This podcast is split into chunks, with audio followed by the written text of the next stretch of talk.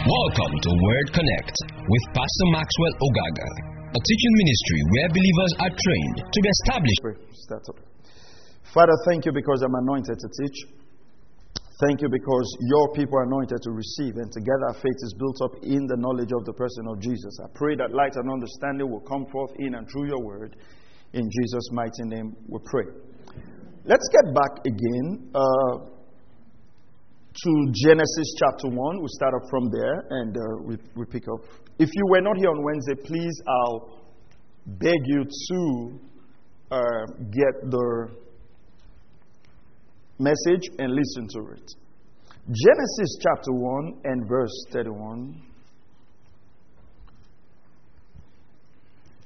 It says, God saw all that he had made now, the key word there is all. The key word there is all. Because the, the, we always say that the chain is the weakest link of the chain. That's where the chain can get broken.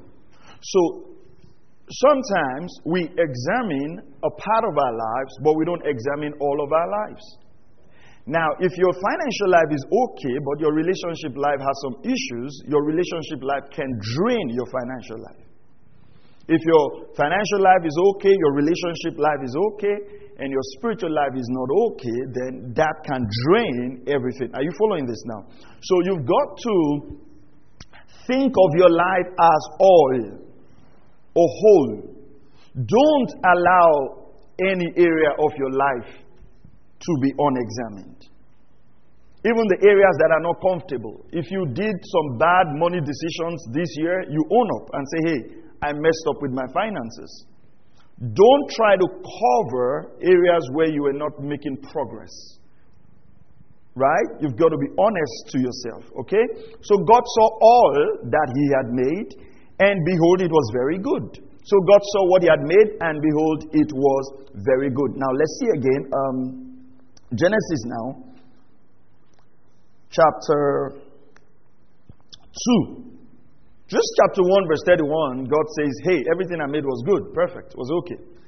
Chapter 2, verse 16, verse 18, sorry. Chapter 2, verse 18. Then the Lord God said, It is not good for man to be alone. I'll make him a helper suitable for him. So God looked at man again and realized, hey, it's not good for man to be alone. He examined that work again and discovered, I need to give man somebody. And that led to the creation of woman.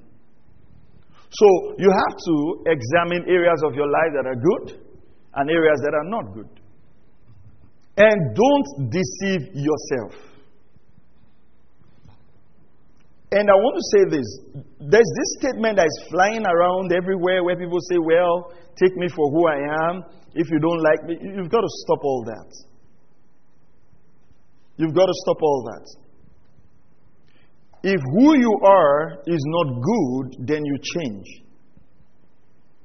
Because what happens is such statements make you stay the way you are without changing, and you're going to find some very unserious people around you who will endorse whatever lifestyle you're living. Let me tell you, whatever you do in this world, there will be somebody who will agree with you.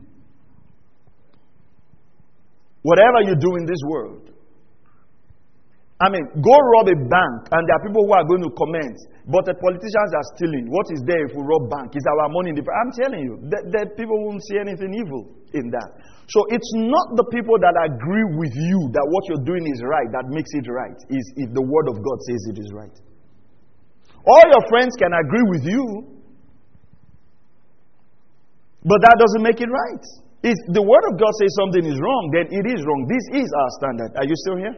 All right then. So, this is what you're using to judge your life. And that's very important. Okay, write this down. So, we continue now. So, we talked about having God's plan for the year. Please listen to the message on Wednesday. Write, write uh, these three statements down. First one it is not what you hear, it's not what you hear, read, or know that counts. It is not what you read, hear, or know. You can put it. It's not what you read, what you know, what you hear that counts. It's what you do with it. So it's not what you hear that will make a difference in your life. It's not what you read that will make a difference in your life. It's not what you know that will make a difference in your life. It's what you do what? It's what you do with whatever you read, hear, or know. Have you seen doctors that smoke? Do you know doctors that smoke? Do you know the doctors who smoke know that smoking is not good? But they smoke. So it's not what you do, it's not what you know. They've spent the whole eight years of their life studying how this whole thing can be toxic to their lungs and still go ahead and do it. So it's not knowledge. The fact that you have a big library does not mean that you are making progress. It can just be a collection of books. Are you here? The fact that you have a fantastic pastor does not mean you make progress. Right? The fact that um, you read a lot, you know a lot, so, action is what differentiates people. Write that down. Action is what differentiates people. So, in going into the year that we're entering into, it's not what you know that's going to make the difference, it's the action you put to what you know. And, and, and that's what separates people every year action. action. People know a lot, but then there's an action problem. Praise God. There is an action problem. And if you want to make progress in this life, you've got to deal with that. You know, a lot of people know the dangers of junk food, but they still go ahead and eat it. So it's not what you know. In fact, some people say, I know, I know, but leave it. That's, they are telling you that they know, but they don't want to put action to it. So you've got to going into the next day, and like I, will always emphasize, January 1st is not a magical day. Crossover night of 9, uh, 31st December is not, is not a magical um, event. You can receive all the prophecies in the world from all the leading ministers in the world. In fact, that 31st night, you can set up five TV stations. You are following Pastor Chris, you are following Covenant Christian Center, you are just collecting prophecy here, collecting, collecting, say, whatever. You, you, you, you can remain as you are, or even worse. It's good to attend those meetings, but they won't bet change if there is no action.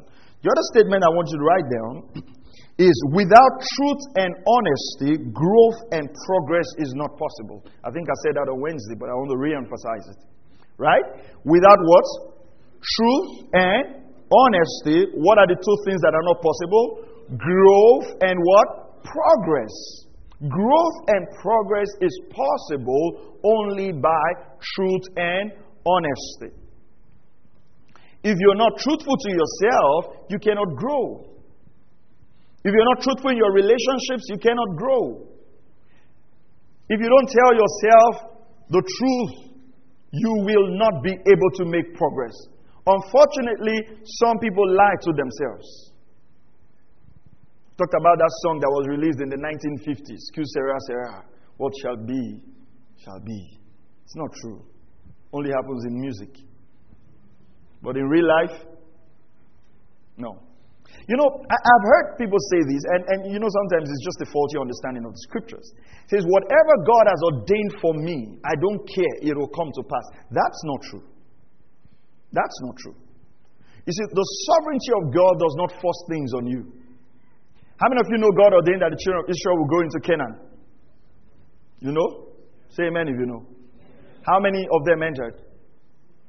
Just the, just the two, two, the two spies from that old generation and the younger ones. God couldn't force them. God didn't just push them and say, you know what, you guys, whether you want to enter Canaan or not, you, Canaan you are entering. Move. He didn't do that. God said to them, rather, as you have spoken to my ears, what will, I, what will happen to you? So shall I do unto you. What did they speak to God's ears? What they said to God was there are giants in that land and were not able to enter. And God says, You're right. Caleb and Joshua says, We're well able to, to possess the mountain. We're well able to get in. God says, You're right. So when you get into the next year, whatever you say about the year, God will say, You are right. And it's not just your words. Whatever your actions portray about the year, God is not going to force His good plans on you. You're not a robot. If, listen to me, saints, if God did not force salvation on you, He will not force His blessings on you. Are you hearing this? If God did not force you to get saved, He's not going to force you to get blessed. Are you still here? So, the next statement I want you to write down, number three. People do this all the time, but make no progress because there is no consistency. People set goals all the time. All right? So, without consistency, there is no progress. That's what I want you to write down. Without consistency, there is no progress. Yeah? Without consistency, there is no progress. Let me give you an example. If I take five steps, right? I take five steps. So I, I take one, two, three, four, five. There's progress. If I don't take any other step, will there be progress? If I take three steps backwards, would that, would that be progress? It's consistency that brings progress. Don't buy that thing that life is mysterious. Life is not mysterious. You are mysterious. Life has principles that if you apply them from the Word of God and the wisdom of God, you can determine where your life is going to be. God didn't just, God didn't just create us here to be at the mercy of unidentified flying objects. So, three statements. It's not what you hear, it's not what you read, it's not what you know that counts, it's what you do with what you hear. Just having a lot of books does not mean that you're going to make progress. It can just be a collection of books. Right? Reading a book does not mean it will change your life. It can just be reading. It's what you do that will count. Number two, without truth and honesty, growth and progress is not possible. Number three, without consistency, there's no progress. So, write this down, capital letters, get organized. Get organized. Get organized. Get organized. If there's one word that will change your life in the year that we're entering into, is getting what? Organized. Let me show you what getting organized simply means. Genesis chapter 1.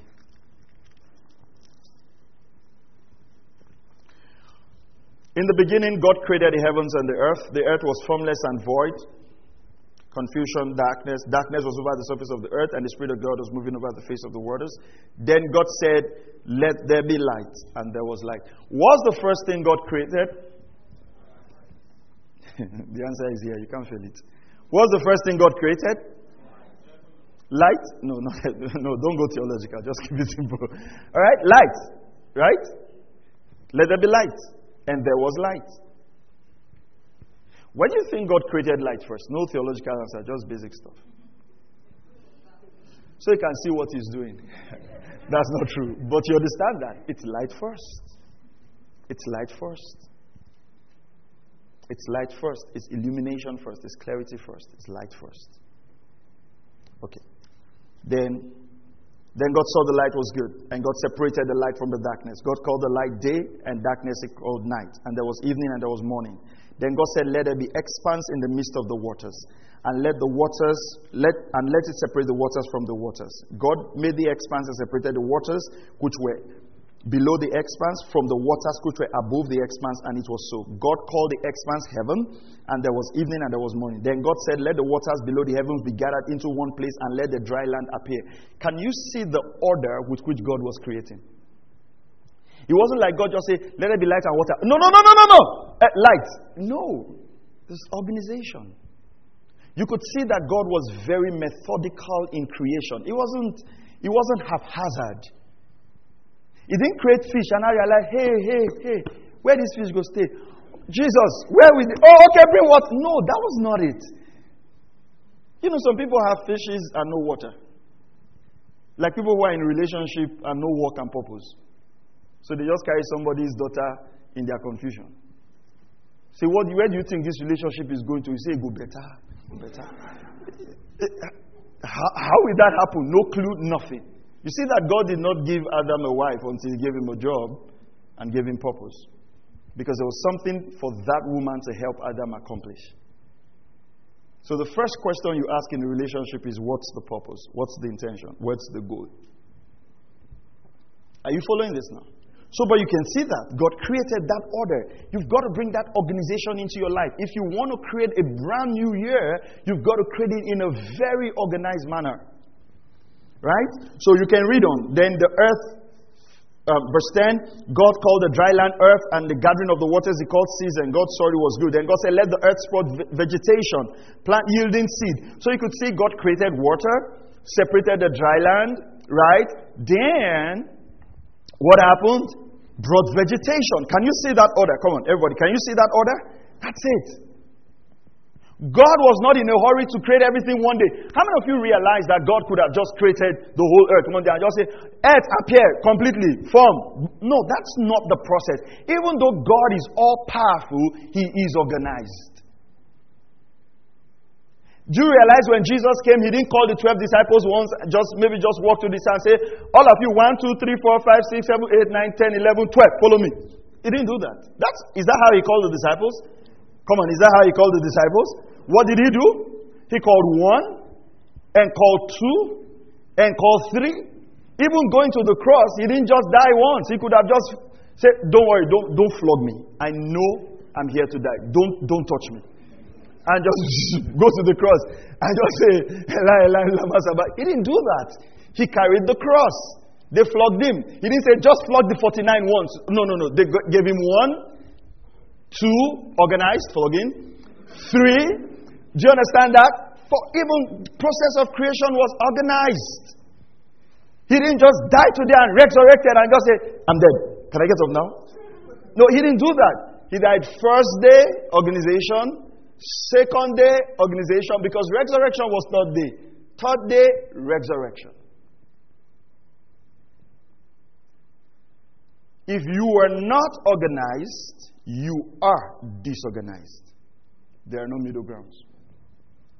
Write that down. And write it like you're writing to yourself. Say, if I am not organized, then I am disorganized. No middle ground. Do we agree?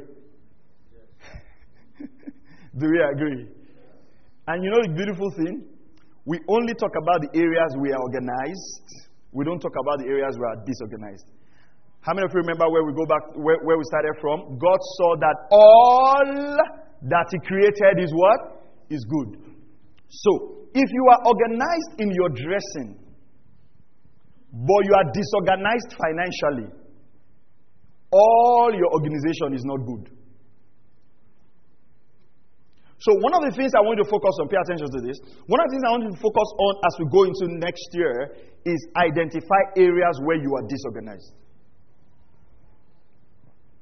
Identify the areas where you are disorganized. So, hey, have we agreed that if we are not organized, we are what? Disorganized, right? Now, there are areas where you are organized and we clap for you. But what's the big thing? The big deal is areas where you are disorganized can also impact on the areas where you are what? Organized. So you're going to look at your life and look at, hey, I'm not organized financially. Or I'm not organized in my space, my home, my, my clothes, my. You know, some people even don't have organized relationships. The whole world is their friend. They change friends every month. Say, how's Job? Say, don't mind Job, stupid boy. I've left him. Two months later, ask Kennedy. Hey, you don't want to hear, you don't want to hear, you don't want to hear. Just leave Kennedy's story. He's dead and buried in my mind. And every month you're changing friends. You it's not organization. Because your friends are not organized, you don't know what to say to who. You just speak your mind. Right? Your relationships are not organized. You don't know who a mentor is. You don't know who a peer is. You don't know who you're mentoring. So you speak to your mentor. You speak to your boss like you're speaking to your father. You speak to your father you're, like you're speaking to your boss. You speak to your husband like you're speaking to your child. And just, there's no organization in your relationships. There's no priority. So you don't know what information to give to who. You don't know what access to give to who. Some of us, no organization in our finances, so we can't tell what we have earned all through last year. We just know that God is good and it is well. How many of you know God is good and it is well and not financial statements? Say, how was, how was your finances last year? Say, I can just tell you God is good. Or how are your financial statements? Yeah, it is well. Those are not financial figures. Do you have an account of how much you spent this year? Do you have an account of how much came into your life this year? Have an account of how much you gave this year. That's organization. You can't get rich being disorganized financially. And if you need help, go get help. Right? You can't get, um, you can't make progress spiritually if you're disorganized in your spiritual life. You pray when you feel like. You read your Bible when you feel like. You come to church when you feel like. There's no organization to your spiritual development. You won't get better. You won't grow. Come on. So, one of the big things for us as a church and as members of this family is next year we want to get organized. We want to make sure that every aspect of our life reveals organization. Right? Your, your, your home, your space, your office, your, your studies, there's organization. Your finances, your spiritual work, there's organization. A man by the name of Frank Burley said, If you're not a slave to your calendar, which means if you've scheduled your priorities, then you are a slave to chaos. If you are not a slave to your calendar, which means scheduling your priorities, you are a slave to chaos. In this part of the world, we really do not appreciate scheduling things because we are a communal society, right? Africa by nature is very communal. What that means is that the, the, Afri- the typical African culture, I can walk to your house, you know, without telling you I'm coming and eat. You, you know how it is, right? We can just, we feel offended when people tell us no because we're not used to schedules. And that's why when if you are employed by a proper company, and I use the word proper company because we have a, lot of registered companies. But if you are employed by a proper company, one of the things they do is that they take you for training and start teaching you the power of scheduling and goal setting. How many of you had that? Right? Start teaching you priorities. You know, start giving you all the seven habits of effective people. And they need to renew your mind because you bring that scattered. You know, you can just come to office in the morning and say, I'm hungry. You understand that? It's the African nature. Just say, I'm hungry. Then you can stroll out to go and buy food. Right?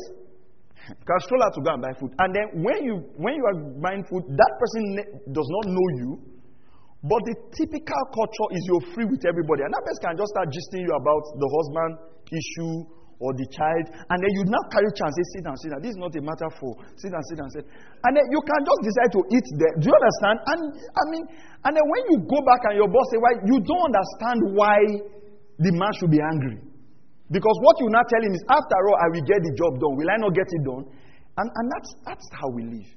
That's even how we live financially. There's no, there's no budget. People don't expect you to say no when they ask you for money because God has blessed you for them. Hmm? And they are thanking God for your life. So you do the work, they do the taking. Because you are the star of the family and they have been praying for you that your star will not be dim. And so there's just that scattered approach to life. Even in our spirituality, sometimes we're just used to not knowing when church will close because the Spirit of God is moving. And you know, sometimes people walk into a church that is organized and it feels too strict because they want to praise God loudly. They don't mind just taking chair, take something and praise the Lord, and they carry the pastor's pulpit and they say, "Yeah, I say I'm in church. We're just free." You know, they, they, they like that. We celebrate disorganization, and when people question our organization, we get angry. We don't know why people should say no when we ask them to help us with something and they say, I don't have the time. We, we can't understand it. We, we don't appreciate the fact that people need to schedule their time. And because we don't appreciate that for others, we don't also do it for ourselves. You know, I got, I got one of my pastor friends in Holland. He's very interesting. He would send me a message. He said, Oh, how's your tomorrow? I'd like to call you at about so, so, so, so time. In my mind, I'm just saying call. Just dial the line. You know, there, that's how you, that's how calling works. But you know how calling works here? How does calling work? Eh? And if the person is not picking, say, why? You come, look at your phone, 16 missed calls. You think that everybody in the world is dead except you. And they say, What is the issue? Yeah, I just want to hear your voice. 16 missed calls? And, and, and, do you understand what I'm trying to say? So, this is, this is, this is, this is, it's not our nature, so you have to retrain yourself. Right? For them, overseas, community is a big issue. They are not communal, all right? So, I mean, having to um, have family meet, have all those gatherings is a big issue. I mean, I know my friend is spending time to teach on church as a family now. He's trying to because you can have people in the same church who have not seen each other. So it's a big issue. So they have to retrain themselves based on what? On community. We have to retrain ourselves based on what?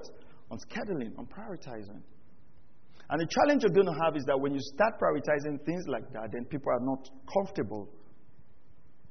But if you do not schedule your life, you will be a slave to chaos. So you always be running late for everything. You'd always do everything late, right? Everything is late minute. And listen to this. I'm not just teaching you this so you can set goals for the year. I want total life transformation. Let this become your life. Praise God. Come on, are you here? This is how we can make the year count. Because if we're just hoping that next year is going to just be different, I beg to differ. It will not. It will not. And you can see that in our, in our, in our, in our nation. The lack of planning is in our nation. Because if, if a nation is planning, they should be able to. I, I, think Nigeria is hitting 200 million now. Thereabouts. Well, our statistics is never whatever. But you know, you should be able to say at so so so so time, Bonny Island should have an estimate of so so so thousands of people, right? Thousands of people means that this number of people are going to start owning cars, right? That means we have to make, make bigger roads. That's just foresight, that's just organization. We were all kids at a point, right? And we have the same size of roads. Now we all have cars, plus the cars that the people we met here have on the same road.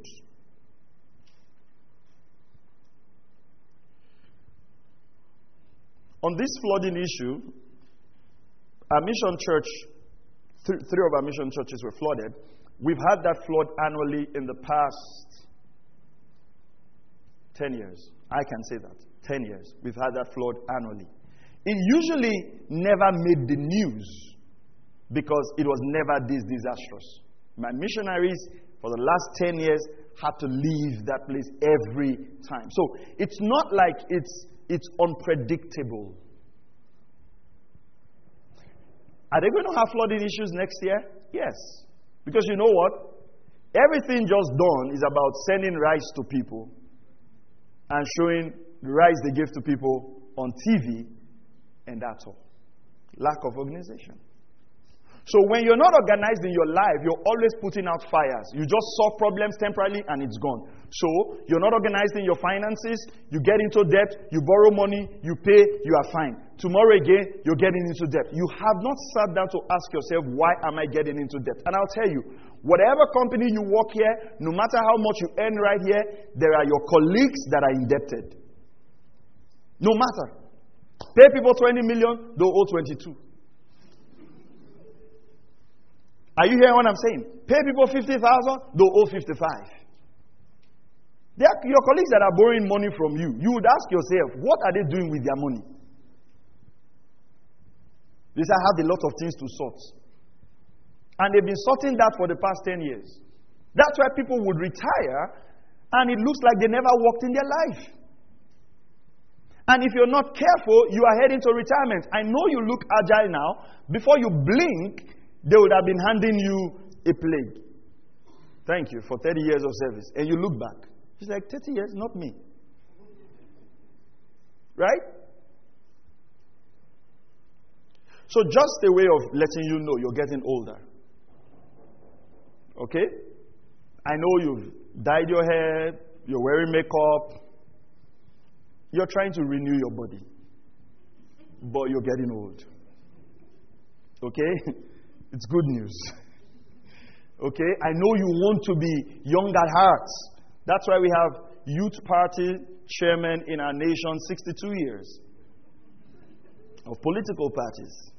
And they say we are young at heart. But they have walking stick. Young at heart, but the body will not allow you. Right?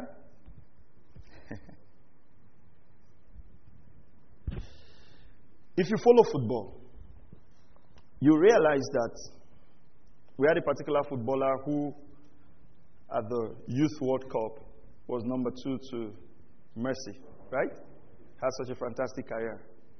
Messi is still playing. Your brother has retired. Uh, why is that?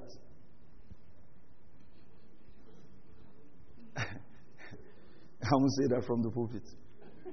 But there's no structure and there's no system. Remember sports way back? You had the principal cup, you had the secondary school cup, you had the Nuga games, right? And that is the structure from which people get in. Right? So you have somebody who is in the football academy at the age of six, keeps progressing to the first team at the age of 16, 18, 19, they're in the first team, 20. And you have somebody here who, who's, got, who's a grandfather, goes to play at the Youth World Cup. I mean, you're playing at the Youth World Cup at the age of 16, and your bears are as thick as the savannah forest. Right? We thank God you grew bears quickly. You started growing bears at the age of 10. What happens is at the end of the day, because there is no order, it catches up with them. Because you can only deceive yourself for a little while. Why am I giving you all these examples? I want you to relate with it. If your life is not organized, it'll catch up with you. 10, 20 years from now, it will catch up with you. And that's how people get angry at God. Oh, after I've spent my years serving you, after and, and people almost look like God is not fair, God is not just. Because what? They wasted their time, they wasted their resources, they did not organize their life, and their life catches up with them. Because that's how life is designed. So, the next 20 years, the next 30 years of your life, what's going to be the difference? Praise the name of the Lord. Are you still here? Say amen if you're here. So any area where you're, where you're not organized, you're disorganized. There's no middle ground. So you have to look at the areas. My finances, listen, if you're not organized in your health, you're disorganized. You need to come to the place where you say, you know what? I can't eat this anymore. Okay? I can't do this anymore. What are you doing? You're building a system into your health. So, so it's not about what you like. You can't keep self destroying yourself and expect to live in divine health. God did not prosper you to eat yourself to death. That's not why God prospered you. So you just have to be conscious. I know some of us want to make up for the years that the cankerworm and the palmerworms have eaten. We didn't lick ice cream when we were small. We didn't eat suya when we were small. We didn't eat biscuit when we were small. And you have vowed that in this life, you must, you must make up what your father could not give to you. you so every time you, you are eating, you just say, I thank God for where God has brought me. When I was growing up, I did not lick ice cream. I'm not saying you shouldn't lick ice cream, right? But you understand what I'm trying to say. You, you, you need to come to the place where you just tell yourself the truth. This thing, it's not good for me. Right? Maybe I, I can count the number of soft drinks I drink in a year, I can actually count the number. Right? Can actually count the number. Nothing spiritual about it. I just, in, in studying a little bit about health and everything, I just have markers in my life that when it gets to this age, I'm not doing this anymore. When it gets to this age, I'm not doing this anymore. When I get to this age, I'm not doing this anymore. I just have those markers. So there are, there are some age I will get to, it's just part of the plan, part of the organization. I won't do it anymore. So there are certain things I'm eating right now. I just know that your time is near. your time for exit is near. It, it, it's just that way. Would your body feel like it? Would your emotions feel like it? Yes, but life does not answer to emotions. Are you following this now? All right. So, failure rate of goal setting so what I'm actually teaching is not so much about goal setting, but life transformation. That, I think that's the, the, big thing for me. I'm not saying, okay, just go back. Right? No, no, let it just be a life. You, you, you're making this your life. You're not just setting a goal to read, you're making it your life to do what? To be a reader. That's the, that's the, that's the goal. So for new goals, uh, from research, failure rates over the first six months. Okay, so of those who make New Year resolutions, after one week, 75% are still successful in keeping it. After two weeks, the number drops to 71. After one month, the number drops again to 64. After six months, 46% of people who make resolutions are still successful in keeping it. In fact, after the eight months, only about 20%. And only 10% of the people who make New Year goals keep it till December. I know you can look at yourself and you know that I'm not in that 10%. You want us to try? Some of you look at your life and say, Pastor, go back to that first one week. That is my percentage 75%. Because by January 7th, you are even looking for the book you wrote. You go say, Did you see one blue diary? Say, What is it? Say, My, my goal for the year. Goal, goal, goal has lost. They're not looking for goals. So it's not goal setting. I'm teaching you. I'm teaching you life transformation. All right. So four areas. Simple. Two simple questions you need to ask. First, number one, what should come first in the first quarter of this year? In a year we're entering, that will change my life. What what what what what do you want to do in the first three months? What, what's the first thing you want to do to get into the year? What's the first order you want to bring in? And can I tell you something? Whatever you want to start doing by January, start it by December. Get your body, if you want to say, you know, just here, by January 1st, I want to get up by 3 o'clock and pray. Start in December. Because your body does not respond to those goal settings. You've, you've got to retrain your body again. Right? So you can actually start your year next month, start training yourself, and psychologically it says it takes 21 days to form a habit. You know, so you do that, before you know, you, you're up to speed by January 1st. Anything you're starting by January 1st is already late. Because your body is not just going to suddenly get up. Right? Um, how many mothers or fathers here do school runs? Get up early? Let me see your hands. Only two people. When do your children go to school? How many of you get up early? Let me see your hands. Get up early to do school runs. Okay. Those of you who don't have nannies will help you. Okay. During holidays, what happens to your body? Huh? Does it automatically adjust? Let's say the kids are on holidays. They say holiday is Monday. On Monday, do you just automatically adjust? What happens? You still wake up, right? Then, if it's a long holiday, you now sleep longer and sleep longer. What happens when you come back from vacation, September, when they want to go back to school again? Uh, hey, can you just drop out of school? You, you know what's happening right there? That's just to tell you that life is not static. Do, do you get it? If you are training yourself in a particular direction, your life is going to go that way. If you stop training yourself, your body is going to do what? It's going to adjust. So if you want to get something up to speed by January, you start building now. It's not during crossover night. You say, I will get up to pray. I will get up to read my Bible. I will type. Forget it. Forget it. By January 2nd, you just say, ah, somebody that I laugh that we keep go. By January 8th, you just say, don't worry. Next year, I know this is my final year of misbehavior. So you, you have to, to The water was created first before fish. God created by order. So you have to bring order into your life. So one of the things you want to do is bring on top the area you're struggling the most and hit it. There are areas you already have strength. Okay? So, I'll give you an example with my life. I, am a word person. I study the word. I read the word. I read books. All right? But then I, I looked at my word and prayer life and I realized my word life is way. You know, my prayer life is great, but it's not. Word is better. you know, I study word more. So what I decided to do was to set an intentional schedule of getting my prayer life up. So I just said, well, I'm going to pray 12 to 1 every day. I'm going to do it for a month. What am I doing? I'm attacking that area of weakness, but I'm very definite about it. So the last couple of months, 12 to 1 I pray, 12 to 1 I pray, 12 to 1 I pray. Were there days I feel like not praying? Oh, days like that. But I have to. And what I just discovered after a while, prayer was just up.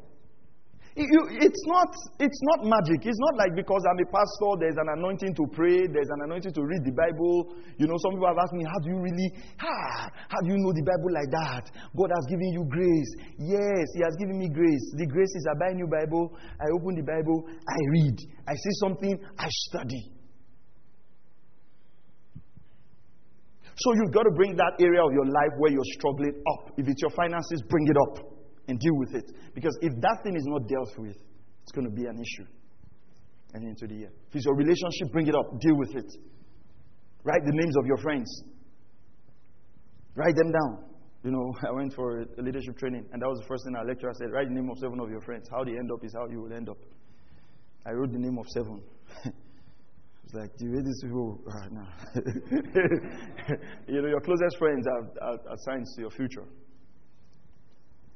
So you just eliminate. Don't, don't, don't feel bad to let people go. It can be tough, but some people just have to leave. It, it can be tough, but yeah. Sorry, you didn't make it into next year. Write your own list. Because while you're writing your own list, some other person is eliminating you also. So just make sure that you are not eliminated from everywhere and you have kept everybody. Yeah, I'm telling you, there are some people that decided you are not their friend going into next year. And you know how it is. You're just maintaining the relationship in their mind, they are disconnected. That's true. So, four areas to create a brand new year. Four areas you need to look to. Number one, thank you, Lord. Are you getting blessed this morning? Yeah, I really want us to have a powerful super year. I want you to, to be great next year. And even if you had a great year this year, it can be greater. You don't need to rest. You don't need to like coast. Choices. Choices. How do you create a brand new year? First is choice. If you do not make different choices, the outcome of next year will be exactly the same that you have this year. Choices have to be different, especially areas where you didn't do right. The year is made up of your daily choices. So you have 365 days of daily choices. So you're going to make, right? That's, that's what's going to happen.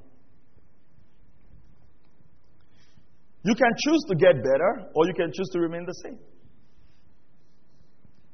Let's read the scripture Deuteronomy chapter 30 and verse 19.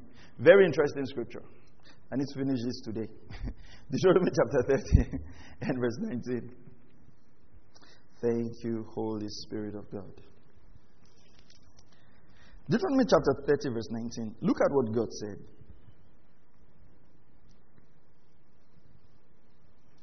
Can we read from verse 15, please? Deuteronomy 30, verse 15, very quickly. See, I have set before you today life and prosperity, death and adversity. Can you see? Can you see that scripture? Hey, everyone, can you see that scripture? I have done what? Set before you what? Life and prosperity, death and adversity. Set before you and I. Okay, verse next verse. In that I command you today to love the Lord your God, to walk in his ways, to keep his commandment and his statutes and his judgment, that you may live and multiply, and that the Lord your God may bless you in the land where you're entering to possess. 17. But If you turn your hearts away and you will not obey, but are drawn away and worship other gods and serve them, I declare to you today that you shall surely perish. Simple. You love the Lord your God, prosper. Don't love the Lord, perish. God has anything to do with it? No. You have everything to do with it. Okay? I declare to you today that you should, verse 18, you will not prolong your days in the land where you're crossing the Jordan to enter and possess it. 19, God is now calling for witness. I call heaven and earth to witness against you today. Right? But you realize this was Moses speaking to the children of Israel because he was about to die. Right? I call heaven and earth to witness against you today that I've set before you life and death, blessing and, and the curse. So, so do what? Everybody say loud. So do what? He even tells you what to choose. But you know, people heard this and still chose death.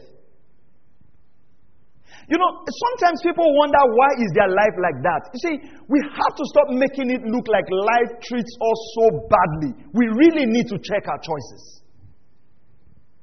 We almost make it look like, you know, God is just sitting and God is just sitting and after taking popcorn and watching Wakanda.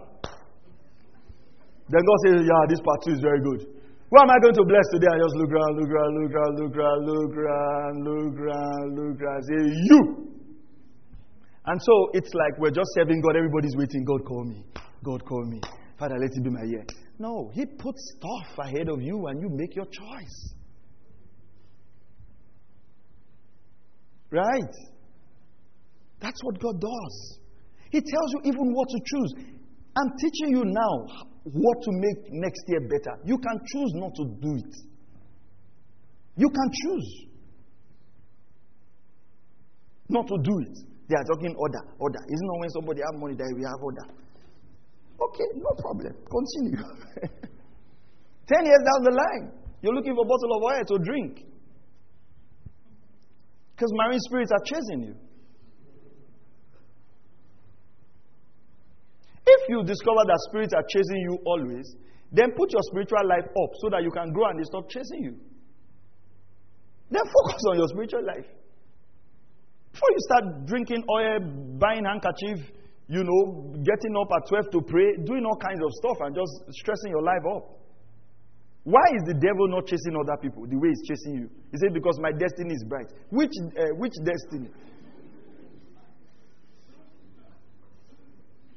Go to school, you didn't go to school. Learn work, you didn't learn work. You say devil is chasing your destiny is bright. If you were the devil, will you chase somebody like you? You also don't know that the devil has limited resources and is strategic. I mean, once the devil know that you have a self-destructive habit, he does not chase you anymore because you will kill yourself. But you know, a lot of things we blame on the devil. All you need is just to have one habit that is self-destructive, and the enemy leaves you alone because you self-destruct, you will implode. You think the devil has time to be chasing you? He leaves people like Job and be chasing you for what now? Say because they saw that my destiny is very bright.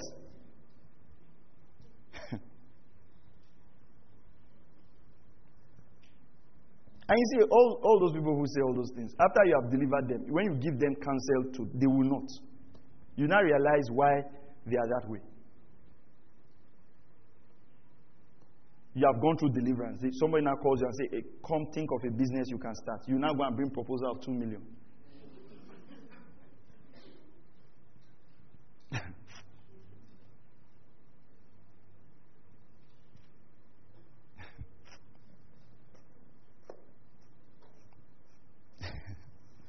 You, you just realize that the foolishness will cost you in this life.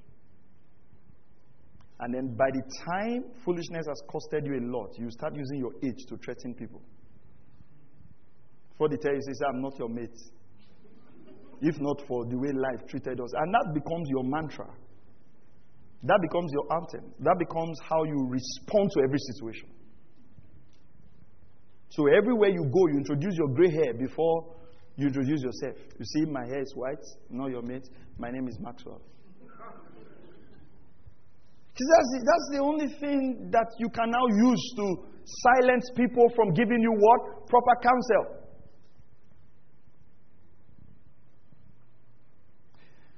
Listen to this. Listen, saints, we have a choice in this life. And with God's word, we can get our choices right. All we need to do is if you obey the word, you will end up in prosperity. It might take time, but if you do the word, you'll end up in prosperity. I call heaven and earth to witness against you today that I've said before you life and death, the blessing and the curse. So choose life in order that you may live, you and what? And your descendants. Then he tells us how to do that by loving the Lord your God. He tells them again. It's like, see, this is the examination, this is the answer. Just write the answer and pass. Tells them what to do. Let's look at another scripture about choices. Choices, Numbers 14 28. Numbers 14 28. Thank you, Lord.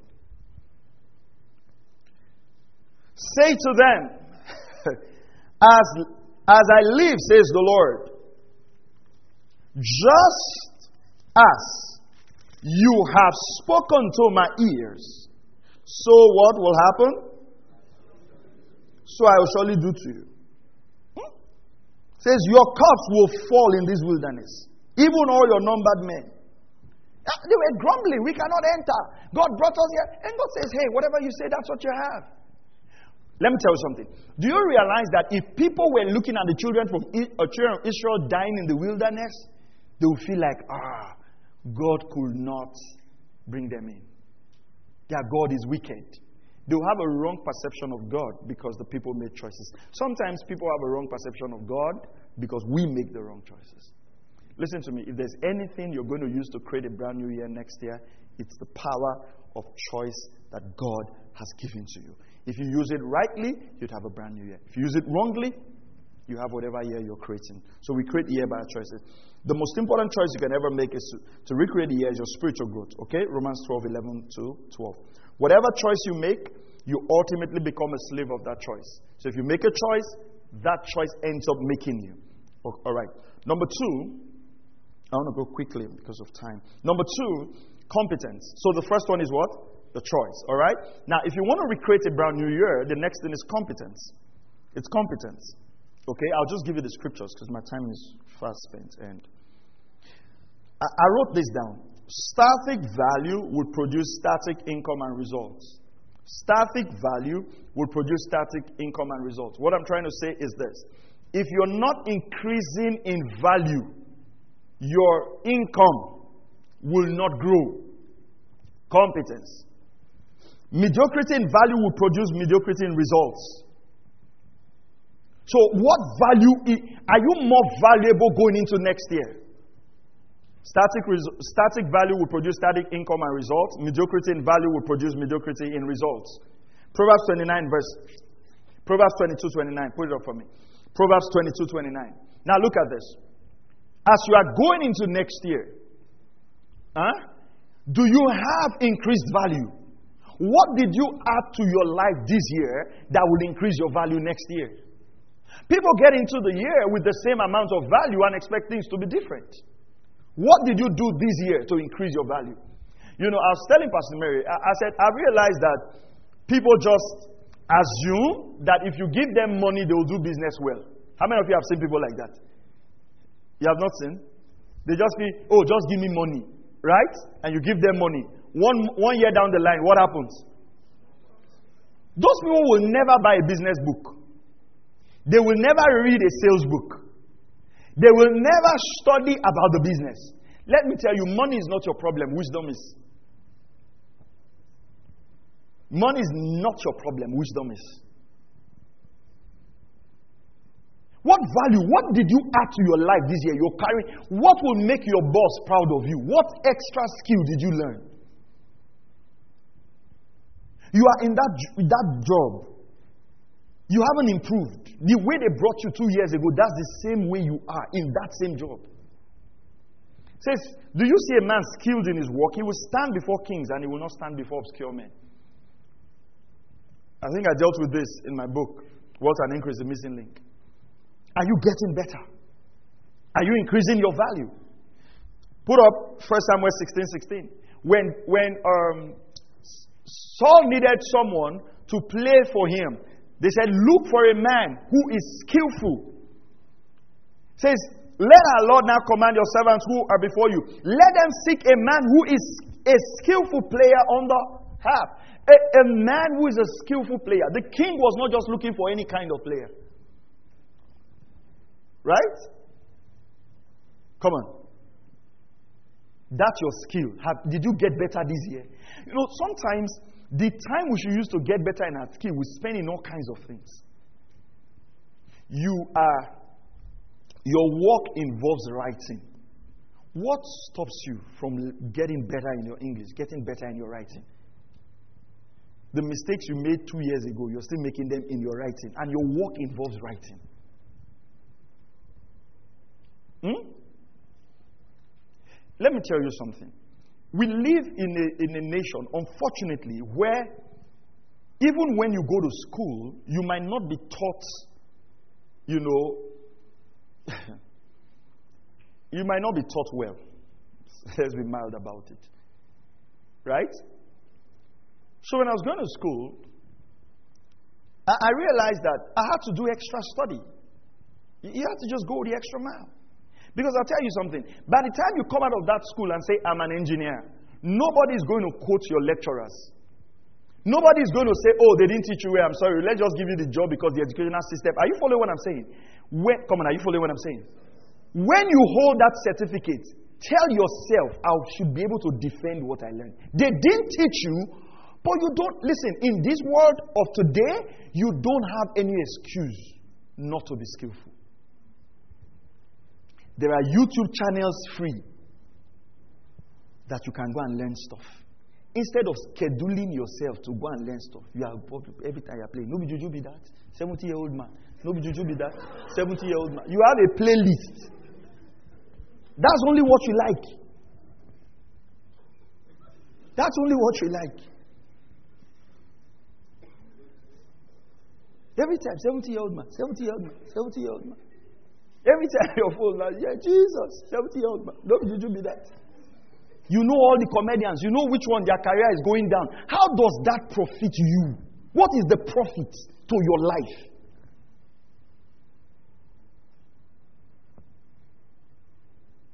What's the profit to your life?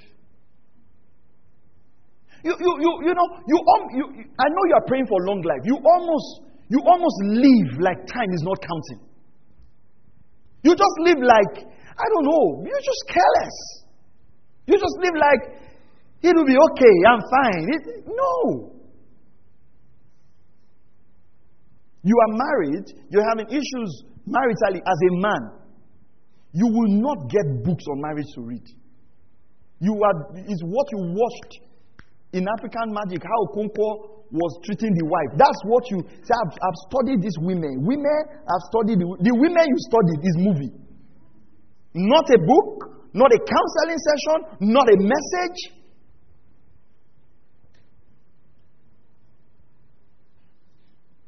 If you were the boss, would you employ you? If the company was yours, would you be retained? Let me tell you, as a Christian, you owe anybody who pays you monthly the best of your brains. When you, when you walk into that company, you owe them the best. If you feel they are not paying you enough, drop your resignation later. Don't go and create mediocrity there and be a bad example of a believer. They don't like me in this office. It makes no business. Excellence has no like or no. If you are the best there, they'll call you. You know, Daniel was not loved. Right? They even tried to find the fault with his work. What happened? Said they could not find the fault. If you want to find fault with your work, you know, say, Pastor, just leave that side. Hmm? Is there a reason to retain you? Are you better? Are you skillful? Can your boss trust in you if there's a problem and say, you know what? I know it's staff that will get this thing sorted. Call that guy for me, and you are good at it. Life is not just about more money. The brain that God has given to you, maximize it. Why are you leaving a half part of your brain empty? Nothing is there. Fill it up. I mean, when you get to heaven, God will say, Your brain was big. Where did you use one quarter? God don't mind that they are not paying me well. No, it's your brain. Use it. It's one life. Let your brain sweat. Learn something new. You know, there's a confidence you will have when you, when you start, your brain start working. Maximize your brain. Some of you have been learning musical instrument for six years. Seventh year anniversary of the musical instrument. Keyboard. Ping, ping, pong. Ping, pong, pong, pong. Pong, pong, pong, pong, pong. One year.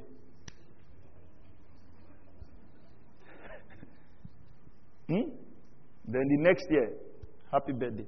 Bam, bam, bam, boom, boom. they, they, don't have to sing the song very, very quick. If not, they'll miss everything. They say, yeah, easy, easy, no rush. Bam, bam, bam, bam. Two years. So after six years, you can play six songs. Can you be skillful? Right? You know, one of my goals next year, or lifestyle transformation next year, is to be a better teacher of the word. So I, I just want to teach better. You have to get better.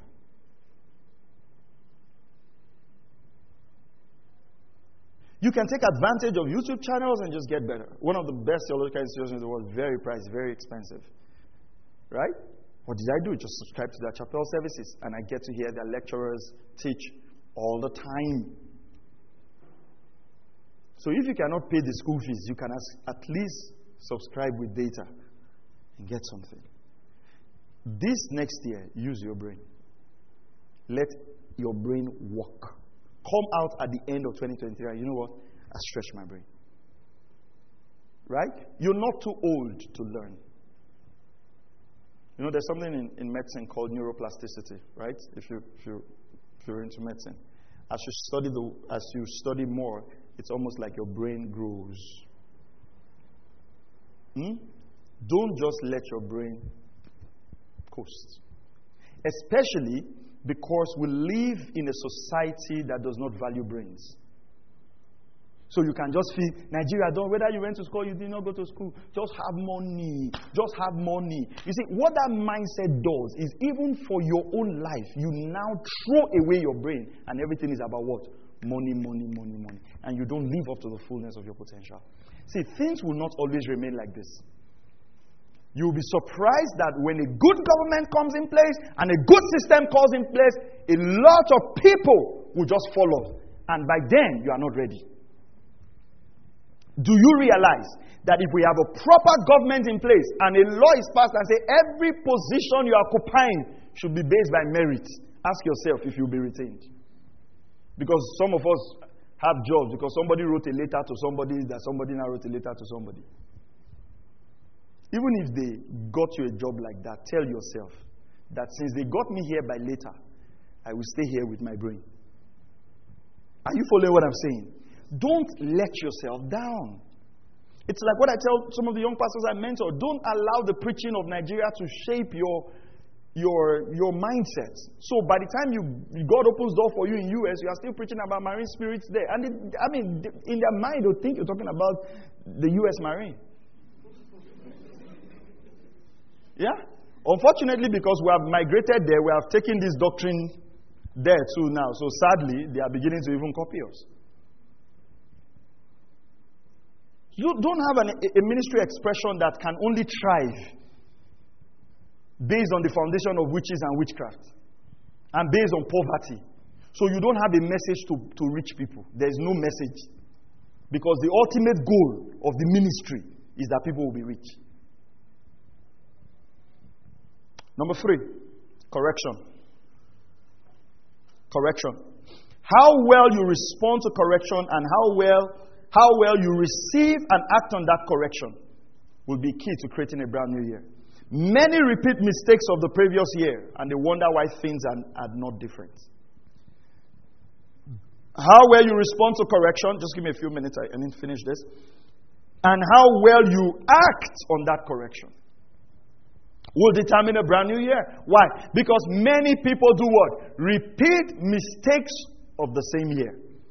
Three ways you can receive correction. Number one, you receive correct, sorry, four ways. Put up Genesis 4 7 for me, please. Genesis 4 7 for me. the number one way you can receive correction is from God. Everybody, let's read this scripture together. Just write it down, but let's, let's read this scripture together. Look at what God told Cain. If you do well, will not your countenance be lifted up? And if you do not do well, sin is crouching at the door, and its desire is for you, but you must master it. Listen to me. Cain would not have killed Abel if he received the correction from God. God told him, hey, hey, hey, boy, sin is close at your door. He ignored the correction and killed his brother. And you know what the Lord told him again? Here again, the power of choice. He says, Sin is at the door of your heart. He says, But master it. As you are going into next year, temptations will come, sin will come, all kinds of things will come. But God will tell you, hey, master this thing. Master it. If you ignore that correction, you can commit murder. And that's what happened. He ignored that correction. He ignored that correction. See again here, God gave him a choice. God did not say, Oh, sin, I want to do. No, give him a choice. You can master this thing. Whatever you're struggling with can be mastered. So, correction from God. Number two, correction from your mentors. Correction from your mentors. Don't be someone that they have to correct twice. They correct you on something, and then they correct you again, and again. Make up your mind next year, I'm going to re- receive correction once. You're doing something in your office and your boss say, hey, I don't want this done again. Pick it up. Pick it up. Pick it up. You see, people love to work with those who are willing to receive correction. How many of you know what I'm talking about? So you do that, right? Um, correction from your mentors or your boss, then correction from the messages you hear and the books you read. See, as I'm teaching you right now, there is a form of correction in the message. Do you agree with that? So, what do you do? How you act in it will determine how the year will be. So, even from the books you have bought and you are reading, there's correction there. Because every time wisdom comes forth, wisdom comes forth with two things edification and what? Correction. Sometimes wisdom just comes to build you up in what you're already doing, or wisdom comes to do what? To correct you. So, that book you are reading, is there correction there? Then receive it. That message you're listening to. So, how well we respond to correction is important. Sometimes it can be from your husband to your wife, from the wife to the husband, children. You know how you receive correction. Make up your mind to be someone that can be corrected. There is nothing as worse in this life like when some people when they refer to you as that won't leave him. He cannot be corrected. Oh, it's not a good place. Because you know what will happen? People will see you self-destruct and they will refrain from speaking to you. Are you, are you still here? All right. Uh, last one clarity. Clarity. Clarity. Give me Mark 138, the last one. Clarity. So we talk about choices, competence, correction, and clarity. Give me Mark 138. Now, in Mark 138, very interesting, I'll give you the background to the story so you fit it in. Um, Jesus had done this ministry and people wanted him to still preach there. So he says, he said to them, Let us go somewhere else to the towns nearby so that I may preach there also, for that is what I came for. Now, very, very important. Listen to when I mean clarity. Jesus did not take the opportunity to preach because those people were demanding him to preach. He had a master plan, right? Where's Edja? Edja, you're an architect, right? When somebody comes and says they want a building, what's the first thing they want to build. What's the first thing you, you tell them, right? To tell you what kind of building they want, right? If the person does not tell you what kind of building they want, would you be able to draw it? So if the person is not clear, you know, imagine somebody comes and says, I want a building. You say, uh, Do you want a duplex? Do you want a bungalow? Do you want to say mm, duplex bung? half duplex, half bungalow. Uh, what, what's going mean, There's no building like that. So listen to me. The first thing about going into next year is do you have a clear picture of what you want the year to be? Is there clarity? Now, the clarity I'm talking about is you are so clear on what you want to do that you can walk away from certain opportunities because it does not fit into your master plan. I'm not talking about entering the year where everything that comes your way you take. No, no. Are you clear? Are you clear? On what you want. You know, sometimes uh, uh, you, you have to just be clear. You have to be clear. Clarity. He says, No, no, no, no, no. I'm not taking that opportunity. It's a good thing. I'm not taking it because I have to go to other places because there's a master plan that I'm following. Right? So, if you take too many opportunities that comes your way, you'll be derailed from your purpose. Are you clear on exactly what you want next year? Are you clear on what God wants for you next year? The first place a building is built is on paper. The first place. When we were building this church, right? Right before this physical structure came up, we had a picture of it. And so every block was laid based on what? That picture. The first thing into going next going into next year is to have a mental clarity. So that January, what block are you putting on? February, what block are you putting on? So that by December, you have a complete picture. Right? People who do interior decorations. Right? When you walk into a place and they say, We want you to decorate this place, where does the decoration first of all take place? In your mind. In your mind. You don't now go and buy flowers and buy this thing and now put flowers. Say, hey, we should have bought yellow flower. We will manage it. And if you're a proper interior decorator, you will know where they manage things. Some of our lives are like that. Everything comes, we just manage, we just manage. By the time we get to December, instead of looking like a beautiful house, it looks like a shrine. You know that the shrine is not, interior decorators don't work with a shrine, right? They see red cloth, they put. They bring blood, they spill. They bring calabash. You have not seen shrine before? Is it like you have not seen shrine before? There is a way shrine looks. It's, it's not organized because it's, it's devilish. So there's red cloth, there's this thing, there's blood, there's everywhere. You know, the more complex it is, the more it really looks like a shrine. If a shrine is too neat, you know that. No. I don't think this God is working. Yeah, because that's, that's so. I mean, don't make your life look like, like a shrine by December. Hmm? Are there things you will not do? Are there places you will not go? Are there invitations you will not take? Are there stuff? She set your clear in your mind. It's the mental image translated to paper that translates into the house you see. The year is blank. The year is blank. Clarity is what determines the things you will do and will not do. Listen, Take these two messages I've taught, listen to them over and over and over again. If you act on the things that I've taught, there is no help.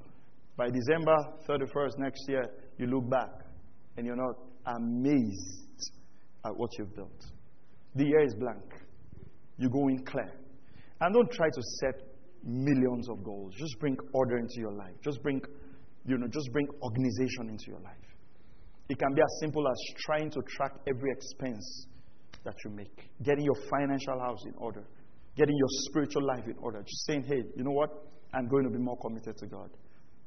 And then, lastly, you must tell yourself things you're not going to do. I'm exiting from this. I'm exiting from this. I don't have all the time.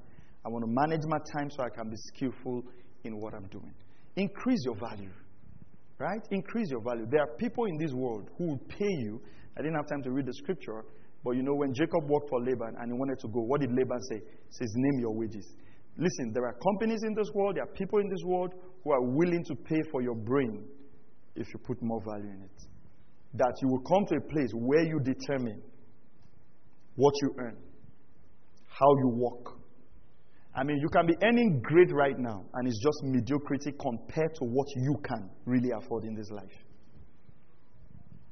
Are you hearing what I'm saying? It can be. It can be. Over the years, when the Lord started leading us to train pastors and leaders and everything, and today we train pastors all over, all over, all over, in other nations. Online. Has been of a blessing to pastors. And maybe just about four, five, four years ago that the Lord, 2017, that the Lord began to give us that mandate. Right? I was looking at our podcast for pastors, eight minutes podcast we do every Thursday. I was looking at that. And that podcast had been downloaded 6,000 times in the last one year in 35 nations of the world. And looking at it in the office, we're saying we want to build consistency in this. And there's something else we want to start doing with pastors next year. Clarity of your assignments. I was invited to preach in Burundi, and they said they were going to have an evangelistic crusade and a pastor's meeting in the morning. And I told them I'm not an evangelist by calling. So I went with another pastor. You know, I allowed him to do the evangelism stuff. I mean, crowds were more massive. We had fewer pastors to train. But that's clarity of my assignment. Because I'm not the type that would stand on the stage and say, Jesus died for you. Come to Jesus. Jesus died for you. He died on the third day. I, am not, I, I, I don't preach that way. You're right? If I'm talking about the death of Jesus, I'm talking about why did he die? How did he die? What's the Greek word for death? It, it, it, that's me. It's clarity. You know, there are some topics they will invite me to preach today, I will not accept. I mean, maybe being invited to go and preach in a conference and they say my blood is bitter. How do I start? From which scripture? Do you understand? So you just have clarity. Taking every opportunity that comes your way in life just simply shows that you don't know what you want. So next year will be full of opportunities, but you don't have to take everything. If you're building a master plan, are you following what I'm saying? It's just like you're building a house. The house, like our auditorium, made up of four windows, right? Then somebody just brought one beautiful window. I just said, ah, I like this window.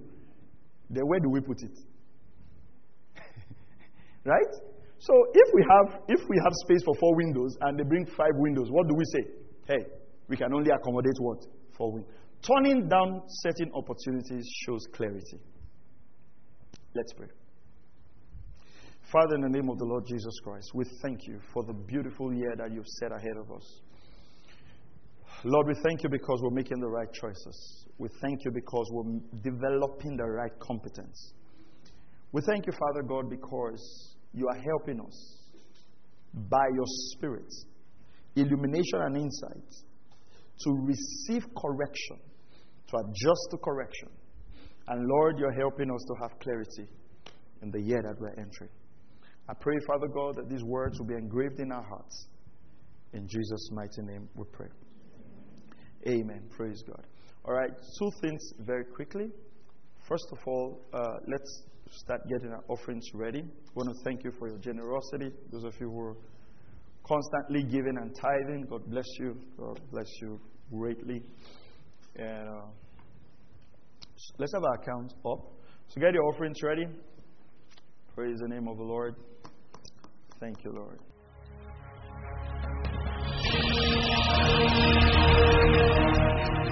Thank you for listening to Word Connect with Pastor Maxwell Ogaga.